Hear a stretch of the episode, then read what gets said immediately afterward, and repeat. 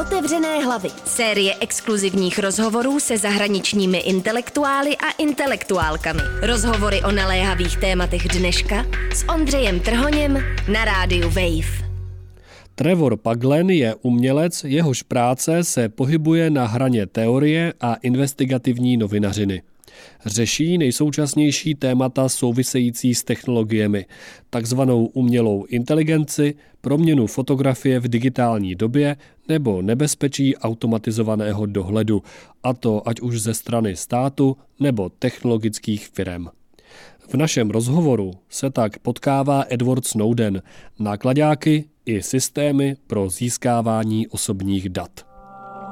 Otevřené hlavy. Otevřené hlavy.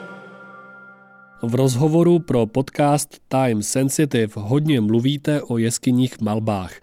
Překvapilo mě to, protože vaši práci si mnohem víc asociuji s digitální kulturou, strojovým učením a tak podobně. Co vás na nich fascinuje? Cave paintings for me are just such a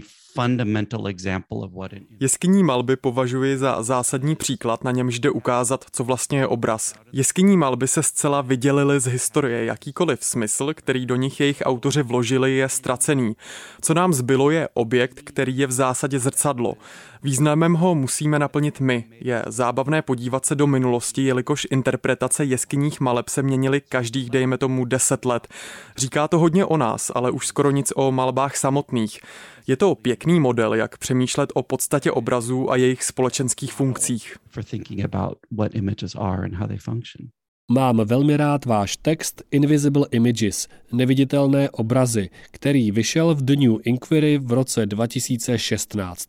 V něm velmi zjednodušeně voláte po způsobu přemýšlení nad vizuální kulturou, která je dnes víc a víc algoritmizovaná, automatizovaná a plná systémů strojového vidění. Přitom se nyní bavíme o pradávné vizuální formě. You're bringing together two what would seem like opposite spectrums of the way that I think about images. Teď spojujete zdánlivě opačné způsoby, kterými lze o obrazech přemýšlet. Na jedné straně máte jeskyní malby, obrazy z minulosti, z nich se přítomnost dějin vytratila, a na druhé digitální obrazy, jež jsou součástmi mnohem větších algoritmických systémů. Ty se snaží obrazy využít k tomu, aby z lidí vytáhli nějakou hodnotu. Když dáte obrázek na Facebook, Instagram a tak podobně, někteří z vašich přátel sice mohou dát like, ale vaši fotku zároveň analyzuje řada velmi mocných algoritmů. Jejichž úkolem je interpretovat ji tak, aby na ní někdo mohl vydělat. Řekněme, že na fotce pijete, kouříte nebo jíte ve fast foodu. Algoritmus to pozná a pak se třeba někdo rozhodne, že vám zvedne zdravotní pojistku. Případně zjistí, že nakupujete víc, než byste měli a upraví vám kreditové skóre anebo vás zařadí jako někoho, kdo má rád určitý styl oblékání a ukáže vám reklamu. V eseji Invisible Images jsem psal o nástupu věcí, jako je počítačové vidění a strojové učení ve vztahu k obrazové kultuře a snažil jsem se promyslet, jaké dopady na každodenní život to bude mít.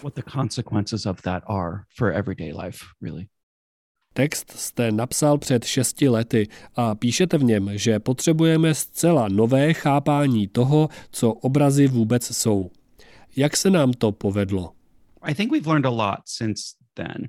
Od té doby jsme se, myslím, naučili hodně. Esej jsem psal jako provokaci. Chtěl jsem poukázat na to, že z obrazy se děje něco úplně nového, na co nás obory, jako jsou vizuální studia, dějiny umění a sémiotika nepřipravili. Některé z jejich nástrojů je potřeba změnit, jiné použít v oblasti, o níž se tradičně přemýšlí jako o technické.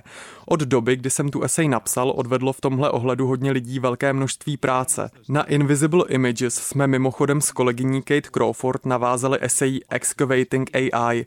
V ní jsme se dívali na struktury významů, které jsou vestavěné v trénovacích datových sadách neuronových sítí. Zkoumali jsme jakýsi základní jazyk, který systémy strojového učení využívají ke klasifikaci obrazů. A co se ohledně strojové vizuální kultury od té doby změnilo? I don't think things have changed so much as I think intensified. Nemyslím si, že se věci nutně změnily, spíš zintenzivnily. Můžete pozorovat, jak se strojové učení a počítačové vidění stávají mnohem všude přítomnějšími. Dostávají se do dalších a dalších oblastí našeho každodenního života a do větší a větší míry do něj zasahují. Poslední dobou jsem tak trochu posedlý nákladáky.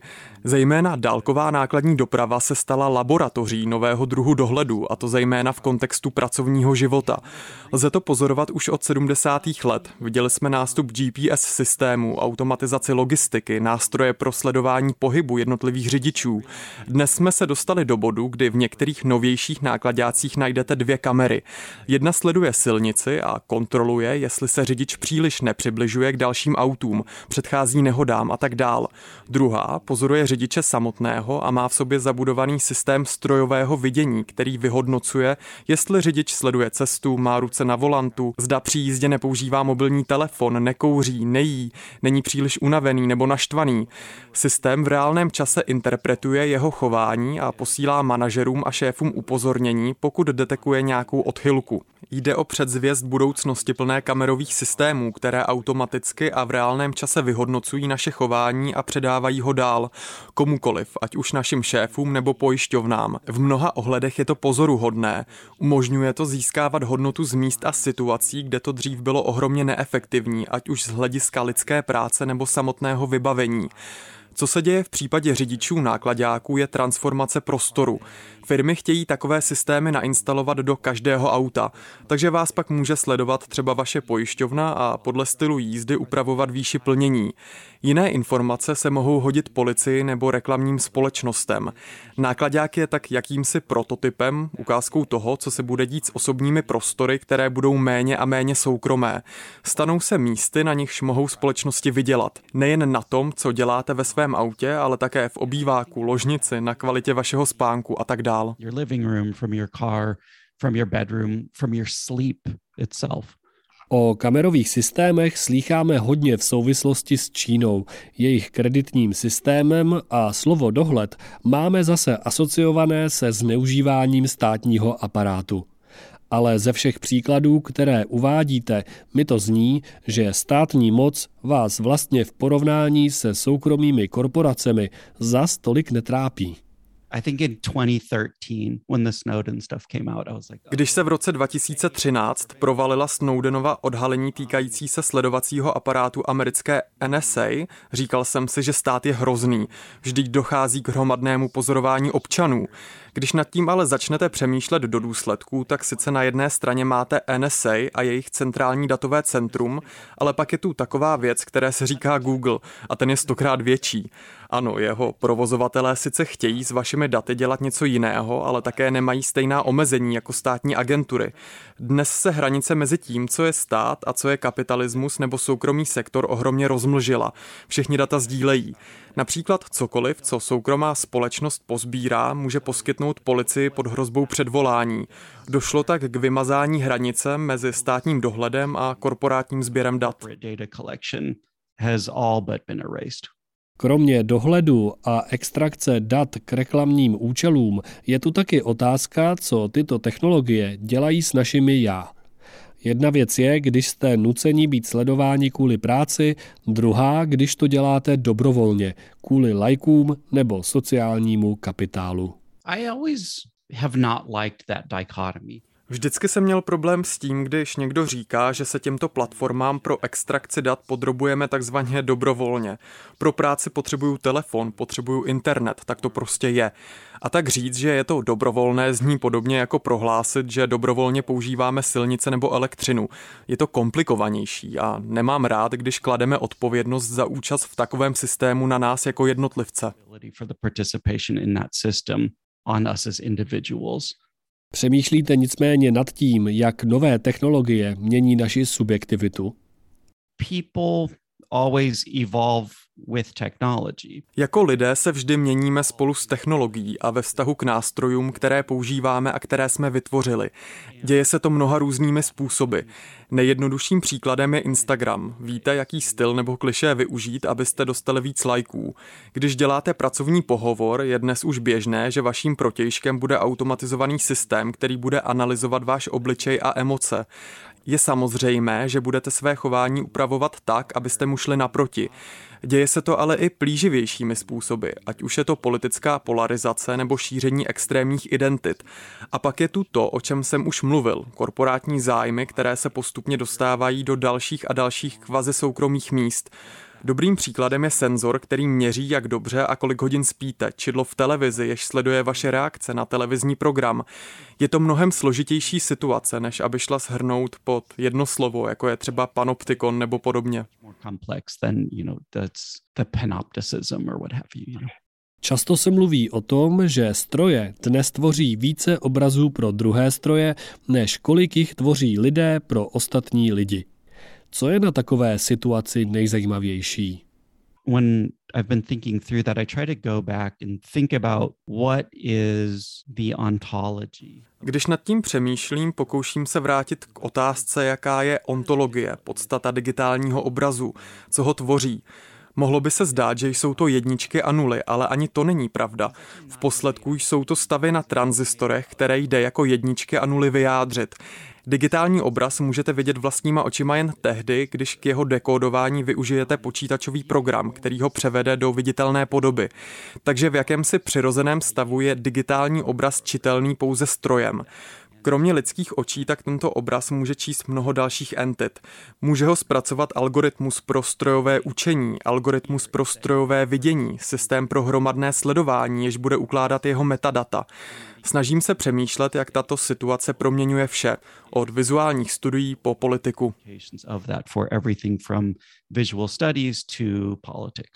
Skvělý příklad mám před sebou. Když algoritmus pro rozmazávání pozadí vašeho obrazu z webkamery občas selže, skryje vám ruku a ukáže část vaší tiskárny.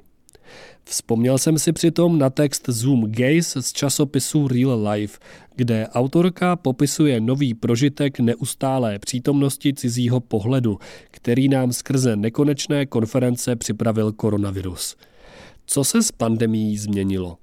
Very, very intensely and I think the easiest place to see that transformation is in education. Zintenzivněla to.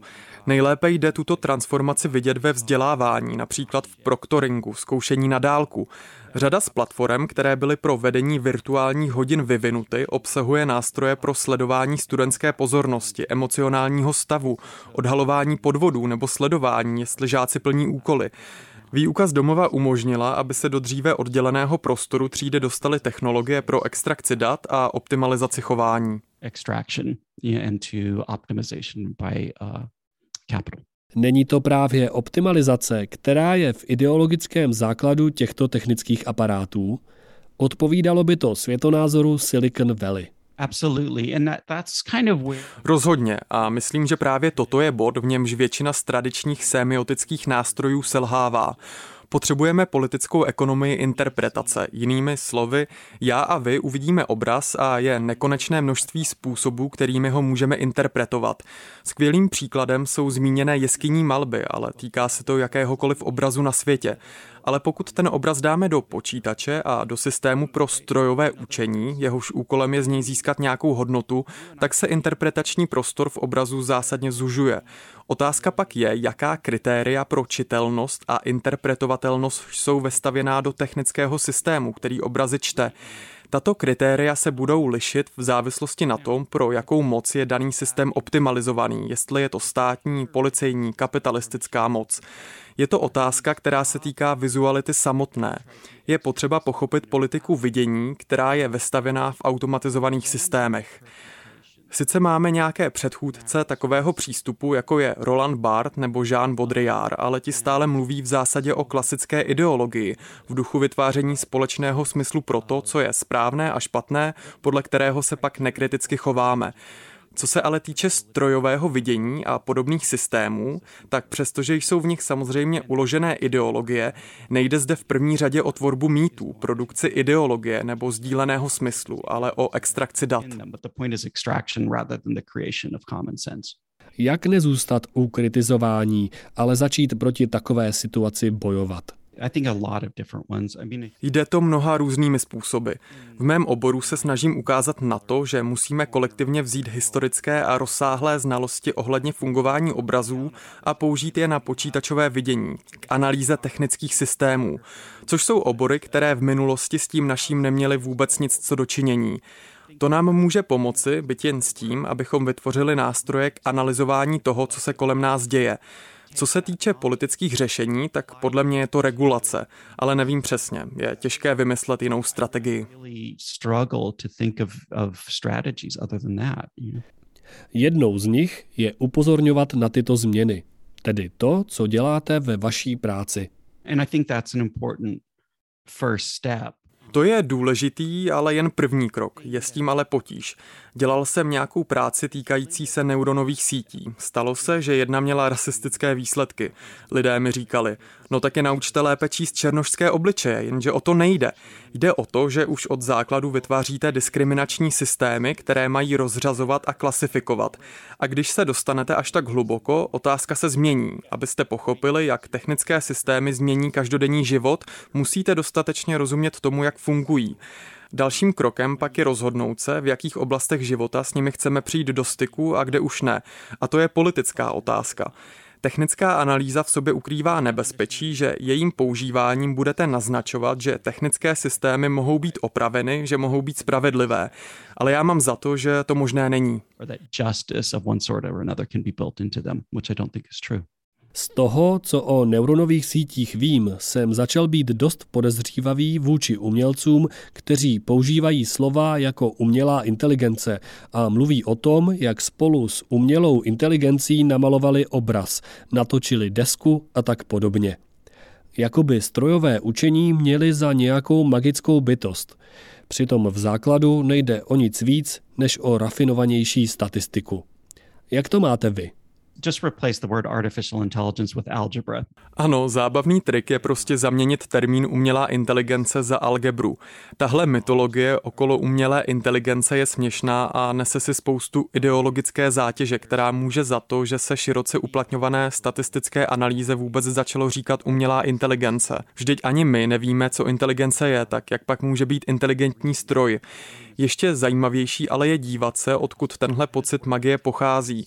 Stroj umí v obrovských množstvích dat hledat vzorce a kombinovat je způsobem, kterého lidé nejsou schopni. Proto se nám výsledky zdají nadpřirozené, podivné. A když se to stane, lidé mají tendenci tento silný estetický dojem přiřazovat něčemu nadanému inteligencí, ale to je jen estetický klam. Nějak se to v zásadě neliší od kalkulačky, která dokáže dělat výpočty, na které vy nestačíte, jen je to efektnější can do calculations that you can't do. It's just more colorful. Pak je tu ale taky marketing, nebo ne? Dokážete odlišit skutečně průlomovou technologii od té, která se tak jen díky dobře udělané kampani tváří? Teď se třeba dělá velké halo ohledně DAL E modelu. Co je na Dell I pozoruhodné je to, že dokáže na základě textu vytvářet velmi přesvědčivé obrazy. Takže můžete například říct, že chcete vidět plišového medvídka, jak surfuje na prstencích Jupiteru a Dell I ho dost věrně vytvoří. Zdá se to magické, revoluční. Když se ale podíváte pod povrch na technický systém, co to umožňuje, tak pochopíte, jak to dělá a mýtus zmizí. V našich každodenních životech si nepředstavujeme, že je možné obrazy tvořit ze statistiky, ale jde to a bez problémů a výsledky vypadají jinak, než jsme zvyklí, jako nějaký nadpřirozený trik. Moje kolegyně Kate Crawford používá příklad s chytrým Hansem. Hans byl kůň z přelomu 19. a 20. století, který údajně uměl počítat matematiku. Dali jste mu příklad typu 2 plus 6 a Hans vám kopitem správně vydupal výsledek. Lidé to měli za úžasný příklad koňské inteligence. Jenže co kuň dělal, bylo jen to, že pozoroval výraz svého trenéra a podle něj hýbal nohama. Oh, here's this supernatural thing going on. What was actually going on was something quite boring or quite quotidian. Slyšeli jste rozhovor s vizuálním umělcem Trevorem Paglenem a zároveň poslední díl letošní série Otevřených hlav. Za vaši pozornost a váš zájem děkuje Ondřej Trhoň, Radio Wave. Otevřené hlavy. Série exkluzivních rozhovorů se zahraničními intelektuály a intelektuálkami. Otevřené hlavy. Rozhovory o naléhavých tématech dneška. Další díly najdete na webu wave.cz lomeno otevřené hlavy, v mobilní aplikaci Můj rozhlas a v dalších podcastových aplikacích.